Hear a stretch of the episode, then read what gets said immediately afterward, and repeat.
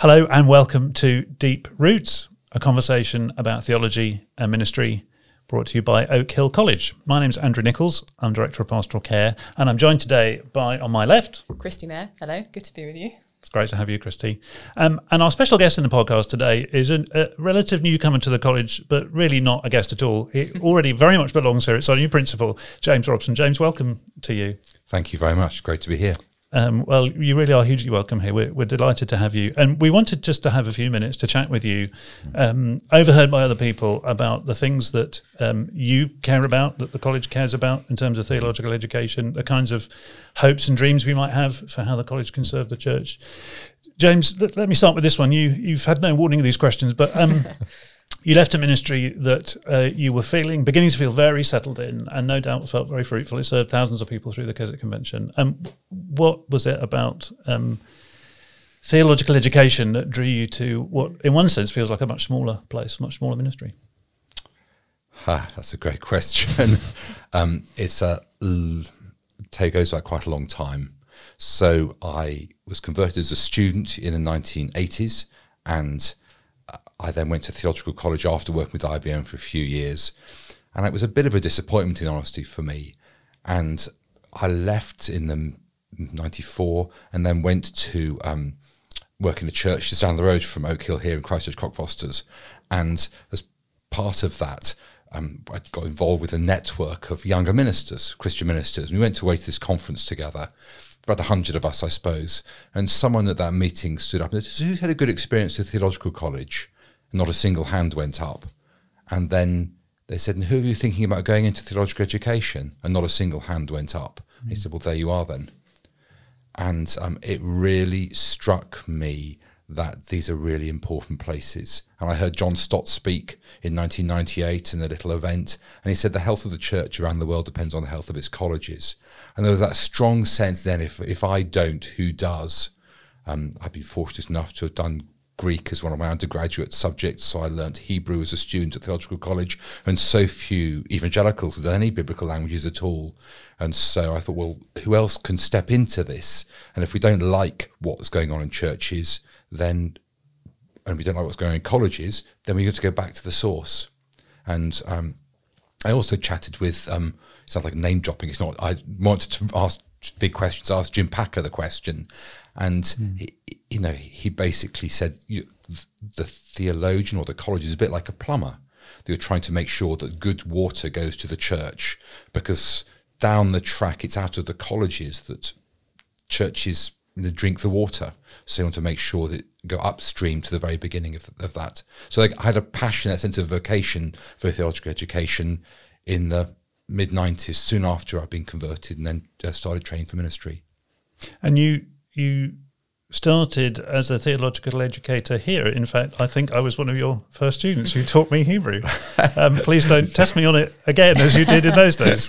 But um, you have then you, you, taught here and have then been in other places, widening your sense of experience. Tell us just a little bit about yeah. um, some other background. So, in honesty, I really fell into this role. It was amazing to see God's kindness, and I suppose I had that sense of do what others can't and won't do and people weren't really thinking about theology education. And um, in the mid 90s, there was a new principal here at Oak Hill, David Peterson, and he came to the congregant church where I was at in Cockfosters. And he said, Come and do some further study here. And um, amazingly, the then Bishop of Edmonton helped fund it, which was extraordinary back then. Because uh, and uh, so I started doing a actually a BPhil because I was ill for my theology finals. I started teaching at Oak Hill with no theology degree whatsoever. Did we know that at the time? that's a sure fascinating. That. That's a fascinating bit of information. Yeah. So I was started doing a bachelor of philosophy, a dissertation bachelor's degree to try because I completed all my study in Oxford mm. at Wycliffe Hall, but I hadn't taken the finals, mm. and that then became an MPhil. And then David Peterson said, Would you come and join the faculty? And I didn't know what to do. So I, I said, Well, okay. So I sort of fell into this. And I think it was on the back of um, teaching my, that first Hebrew class with you. um, and so I had nine extraordinary years here, and it was just an, an extraordinary privilege to be with um, a bunch of amazing students and amazing colleagues, and that real sense of can do rather than can't do. And so much of the evangelicalism in this country had been I am what I am in spite of my theological education. And there was a real sense, you know, actually, I we couldn't we go to a place where say I am what I am because of my training. It can be a real winner and it can really make a difference to ministry. And I watched that and people going out and serving all over the place. It was such an incredible privilege. That was in 2000, 2009. And then what happened from 2009? So I then went from here to be the senior tutor at Wycliffe Hall in Oxford. Um, that was a massive culture shock. Um, it was really, really interesting because they're two evangelical colleges trying to do the same kind of thing, but they were so different in lots of ways. Um, and so that was a really, really hard learning experience. It wasn't helped by the fact that I fractured my spine just as I left mm. Oak Hill to go and teach there. So I was off sick for the first six months, uh, six weeks, and was in a back brace for three months. I couldn't pick up Gosh. a book. Um, but it was really interesting because here you're on one campus site. Um, people have were funding their way to stay for an extra year, whereas in in Oxford it was you were much more um, permeable the boundaries because people are coming and going and people in the university and people coming through Oxford, which was really a very different kind of feeling. Um, so it had a lot of stimulus to it, but it maybe lacked the intensity and focus that came from being more like a greenhouse environment here at Oak Hill. So, um, and, and people weren't that motivated for the most part. It was really interesting culturally and trying because they were doing stuff in the university or with students or that kind of thing, and people couldn't wait to get out. Which is in one sense is a great thing, but it was just very interesting culturally. But I learnt an enormous amount being part of the faculty in Oxford, um, teaching Hebrew in the university and um, and Old Testament, as well as um, just seeing a different way of operating, a different setting, that sense of imposter syndromes turning up. Um, and Oxford is an amazing place, but it's a very quirky place as well. And there's a certain kind of um, attitude which I found difficult as well. It was like it's like we know best, we know. And I'd come from Oak Hill, which was an extraordinary place, and seen the caliber of the students and the caliber that were coming out, and I sort of wouldn't hear a word of criticism for from the university or from um, anyone for Oak Hill. So then, fast forwarding a few years, uh, you went through, you went, went to Keswick. Was that directly afterwards? Yes, I was um, worked at Wycliffe from 2010 to 2016, and during that time, some friends, actually one guy who was um, chief executive of npower for a time, one of the big energy companies, who I was a prayer partner with in Oxford, and he said, You've got some leadership gifts. You ever thought about le- leading something? And I'd watched lots and lots of colleges um, imploding or exploding, evangelical colleges. And that was just for me Im- immensely sad. And I thought, Lord, I don't know whether I've got the right gifts and skill and heart, but it's the kind of who else does and will. So when a friend of mine who's now in Australia um, a little support group that I'm part of, I was chatting about the role at Keswick. He said, yeah, I think you should give it a go. It's not an obvious move from being a tutor in Oxford at, at Senior Tutor Wycliffe Hall to being Ministry Director of Keswick Ministries. You're moving out of the academic world in some ways. But I loved their Keswick's heart, first of all, for a generous spirit in the mm. sense that it was clearly evangelical, but it was a for you culture. It was a generous heart. I, but reaching across a broad evangelical world, which I, I, I loved as well. It cared about Christ likeness, and that really mattered a lot to me because I'd watched things in, in lots of churches which I thought I'm not really very keen on, and we need to if we're not Christ like we've got nothing. And then it was chanced from the other side to think, do you know, could I, if heart, appetite to lead something, is that something you and try it in that kind of environment. And this friend said, you know, probably if you're 51, which I was then, you've probably got two jobs inside you. If you gave five to seven years to Keswick, then maybe something else might come after that. Hmm. Which extraordinarily in God's economy it did. So what brought you back? Sorry, I'm to hear the end of this story. Yeah. yeah. Oh, so um, I found Keswick working with Keswick Ministries both an incredible privilege, but really hard. I walked into various storms. Um, particularly with the town of Keswick. um, and had a crash course in PR.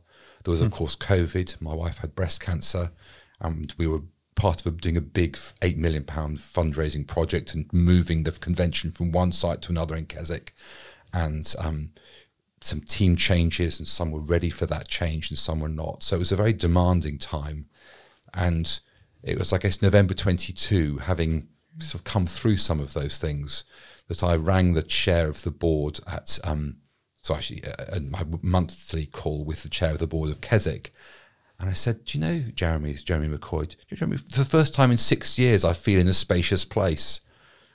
And then I, I got a call from Oak Hill saying, "Would you think about coming back here to Oak Hill?" Um, and I said to the Lord, "What do you mean? There's a fire over there, Well, there's work to do over here. I've just taken my oxygen mask off, and uh, what do you mean go and do serve in that setting?" Um, and it's, you know, because I knew that there was obviously pressure on residential training and um, just the demands of a theological college. Mm. So it was a kind of um, I talked to various friends, and they all said, "Go for it." And mm. I just had a strong sense of conviction that it was the right thing and to do. And there are, it's, I suppose the Lord, Sunset Lord had prepared because I've done the wider church network world led an organization. It's something about knowing the culture and the values and the feel of that. I've been obviously done PhD in works in the academy and so on. I had experience in theological education and New Oak Hill. So there was a sense of breadth of those things and it seemed to, well, I, you know, I make myself available and if I wanted, that's great. If not, that's fine. It's the Lord's business. Yeah. Well, it seems like God has woven many threads together to bring you here, yeah. and um, as I say, we're we're glad to have you indeed. you you, you, you, said something I'd love to draw you out a little bit on about the thing you loved about the Keswick culture was yeah. it was very generous and a, mm. and a for you culture.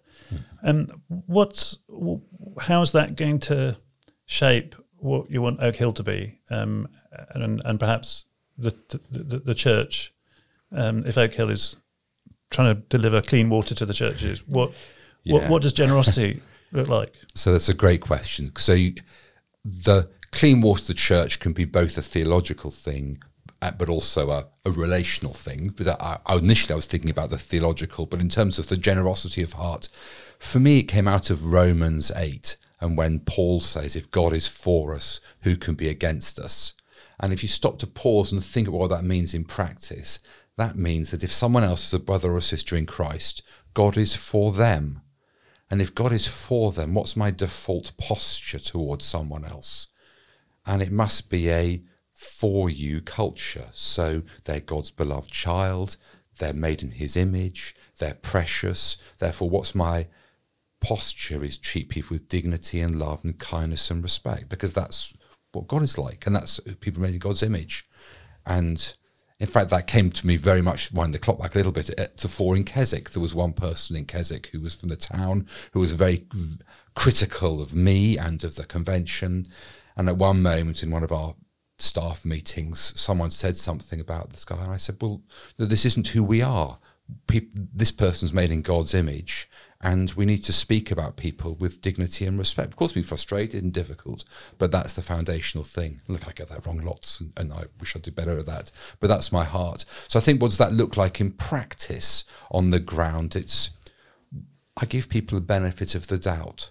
I want to understand their world and to listen deeply to them and understand them rather than being quick to make knee jerk judgments and reflections on who they are or what their motives or what they meant by saying that. And I just want to linger that bit longer and understand because for the vast, vast majority of time, people just need understanding and listening to, and they feel that if they're not heard, then people start getting frustrated or behaving in ways that well, it's like uh, you know we all do. We all as human beings we all do in ways that in other days we wouldn't behave like and you're thinking, well, it's no good just saying that behavior is not good. You have to go back behind it and think, what are we doing to generate that kind of situation? So it was that kind of for you culture. That's not the same as being nice in the sense that you only say nice things, because sometimes you have to say hard things. But people know that your fundamental orientation is that you care for the person and you want the best for them, and that's my, that's my heart and passion. How do you pass that on to, to students during their time here? Well, I think first of all, modelling it. So you you can only model it by picking genuine interest in their welfare, genuine interest in them as people made in God's image, listening and understanding and spending time with and engaging with. And then gently, because it's gently, because um, encouraging people to do the same in their contexts and to and to coach people. That's why I, one of the things I love about residential training is you've got a chance to work over a longer period of time with people and just to journey with them and help people to come to that place. You know, actually, I can trust you. I can trust this place. I can know this is a good place where I can be vulnerable and open and unpack some of the things that maybe I've not talked about before, not worked through before, and to work through those in a way in a in a good, safe place where you can work those things through and, and navigate those so you're better equipped to serve the church. Just hearing you saying some of these things about, um, you know, trusting particular places.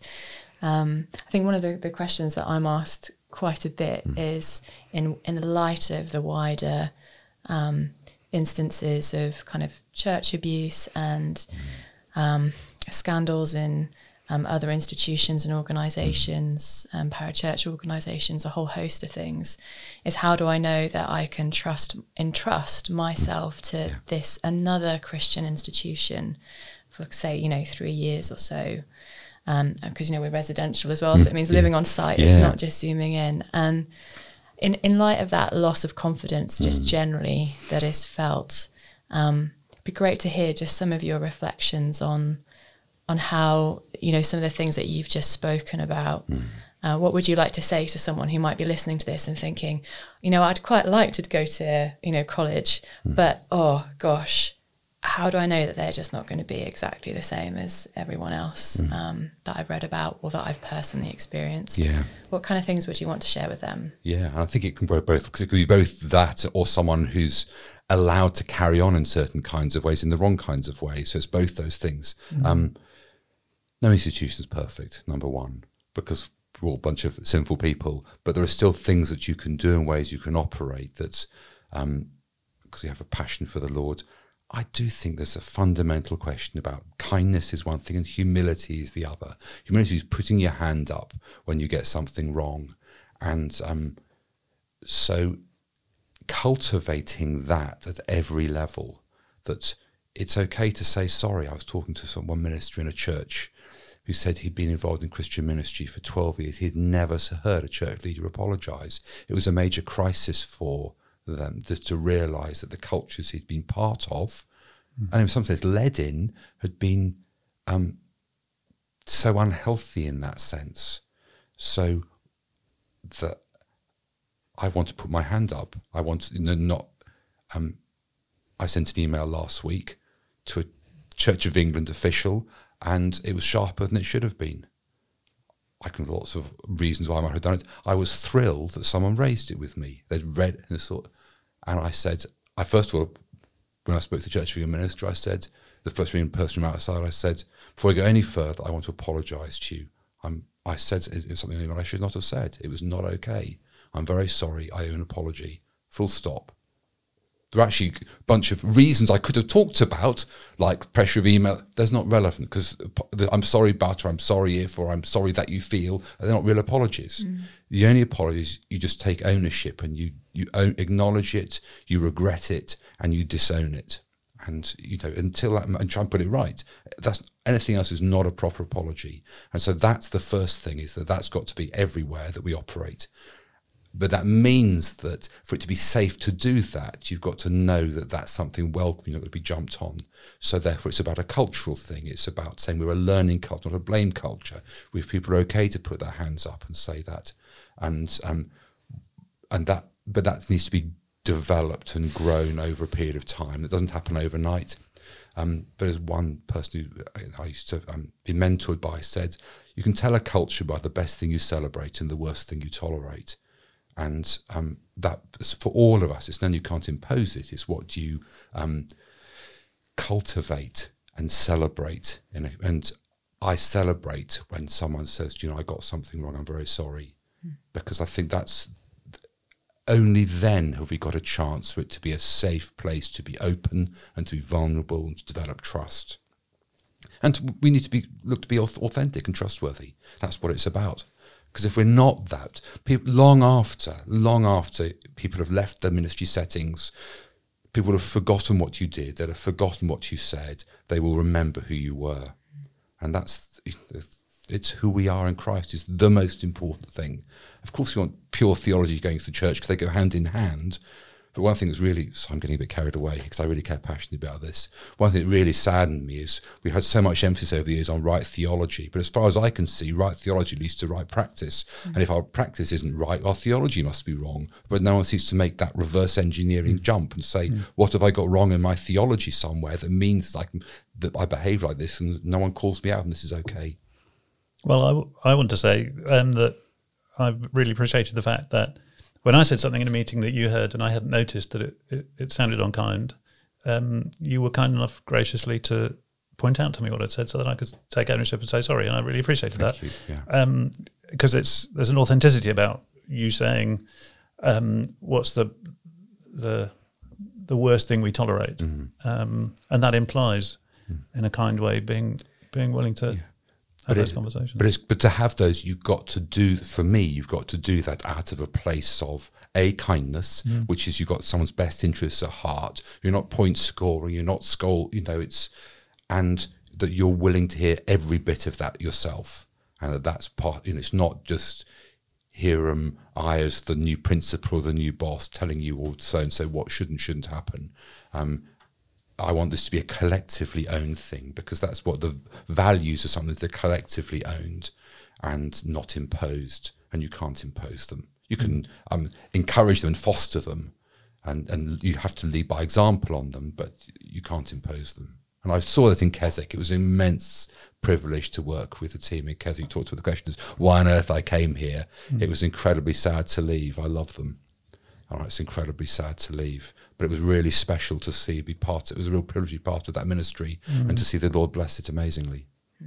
You alluded to the your understanding that there are a lot of pressures on residential mm. theological training, and we we have students who aren't residential. We have part time mm. students. We have, mm. um, and we're so glad to have them as well. Um, but do you want to expand a little bit on on what are your thoughts so far on how to um, uh, keep helping people see the value mm. of full time, expensive, mm. residential. Mm. I mean, relationally expensive if people are going to move and, and, yeah. and in some sense disconnect and mm. and pile their things into a van and come here for a time. Um, but certainly also financially expensive. Yeah. Um, how are you beginning to parse that one out and, and, and, and engage with people about it? So I, that's a great question. There's so much to say. Um, if you have the chance to do so, do residentially, and there are amazing bursaries enable that to happen, I'd really encourage it. But I certainly wouldn't want to be of the, oh, well, in that case, what's no point in learning and growing. Because he wants to be a place he wants people who are as, as, well thought through with the gifts the opportunities the lord has given to go as far as we can go with the things that we've got and the gifts that we've got. Mm. so i'm absolutely not a kind of a, uh, a residential uh, what's the word? Um, it's either this or nothing. Yeah. You know it's just that somehow you've um, you're not worth it if you haven't done this. It's mm. absolutely not the case. Mm. but it's that if you can and do um, why do i think it's really precious um, I think you can do some things that you can't otherwise do. So it's cost is it costly in time? It's costly in terms of disruption in money. Um, in some cases, for some, it might be too costly not to, in the sense they're too as I mentioned, one of the things is about character formation and growth, the chance to work over a sustained period of time with a personal tutor. You're slightly outside of the networks and the zone comfort zones that you're in, which is actually a healthy way. My daughter just come through Sandhurst, and um, she it was a one year residential training She's now joined the Royal Tank Regiment. She's so on. Cool. yeah. She's and you got her number if you really need it. Yeah. yes. If you cause trouble. no, uh, yes. So, um, but they recognise that there's some things that you can accomplish and do there in that sustained, focused, out of your environment. It's not that you mm. can't do ongoing training in your context. She's got more training specific to Tank Regiment mm. now, where she is. But it's much more, there are certain things where you're out of the setting you're in, you have a chance to have some sense of critical distance. You can cover subjects and do things you wouldn't otherwise do. I mean, for her, it was four nights sleepless, um, digging trenches in the middle of the Brecon Beacons or wherever. Um, so fair play to her. Um, but the sense in which you have a chance to engage with a broader faculty who all have got love Christ, slightly different perspectives on different things, different personalities. How does unity work? How do you how do they agree well and disagree well? How do you see some of the relational things modelled that in other settings and churches you'll fragment over? How do you work those things through? So you've got that kind of thing about how you can grow. It's like you grow in your character. You can you can have the chance to focus on church history. What how was the Holy Spirit inspiring people from the past? And how did they tackle similar things in the past? And what can we learn from that? And why are we where we are today? And how can we learn from that? And what have people thought about this in the past? What are the doctrines that have come together? How are they fashioned? And how does that shape the reading of the bible? And how does this reading of the bible shape my doctrine? A chance to linger and pause in those places. Chance to learn biblical languages. And the reality is for hundreds of years it's got a proven track record of delivering um, people one of the things I noticed about we're trying to find speakers for the Keswick Convention was I would often come back to Oak Hill graduates or people who've done residential training, not because I'm um, think that's the only thing, but because they were they had the depth and the character and the ability to communicate well in a consistent kind of way. Um, so of course others can do that from other settings, but but so that was something about why I think it's really worth. And you make lifelong friends as part of it. I'm still in a support group of five of us. We had WhatsApp this morning, in fact. We're all over the world and sustain each other ministry over 30 years. And all of us would have been out of the ministry but for that group. And of course, if, if you're married and you've got a spouse, you can also have spouses and kids can also connect with others as well, and make those friends. We know, I guess um, we're, we're coming towards the end, but um, we know that many people watching this podcast will have um, already some association with a college, and they might be wondering um, uh, how they could be praying for us or how they could be rooting for us, or, or is there anything that they can do if they're already feeling quite enthusiastic about perhaps some of the things you've said? What what uh, what would be helpful? What would what might you ask of them? No, thank you. Well, thank you so much. I mean, praying would be the one thing, um, because again, I've watched from Keswick. I should have known before then. Really, the Lord does amazing things when I'm at the end of my tether and he's got he's got things, and I should have wished I'd learned that earlier, and, and so on. But I've seen him do amazing things. It's almost to stand back and watch, and mm. take your frail things that you bring. Maybe it's the five loaves, two fish. You know, bring that little thing, and God does something amazing. Mm. So praying is, is great. Um, we're grateful for uh, people who provide support financially, but the particular thing is is students, and just you know make use of this extraordinary resource that's here. I think that's what I'd say. It's just um, great colleagues that are here, um, a great library, a lovely location, um, and just but make use of it. And there are different ways that can be done, not just through formal training. We're developing some continuing professional development offerings as well. And um, check out the website, have, grab a leaflet, pass it around to someone, um, because we really have a, a heart to make a difference. There are 950,000 Christians in London, and um, it's such an opportunity that's here to nothing of the rest of the world. Well, James, thank you very much indeed. Um, I think probably said it too many times during this podcast, but we are so pleased that you're here. Thank you very much for for leaving Keswick, bringing your family, uprooting, and um, yeah, I'm really enjoying um, your your leadership here. There are lots of other previous episodes of this podcast available online, and uh, look out for our next one, which will be coming out hopefully in about a month's time. Um, thanks so much for listening.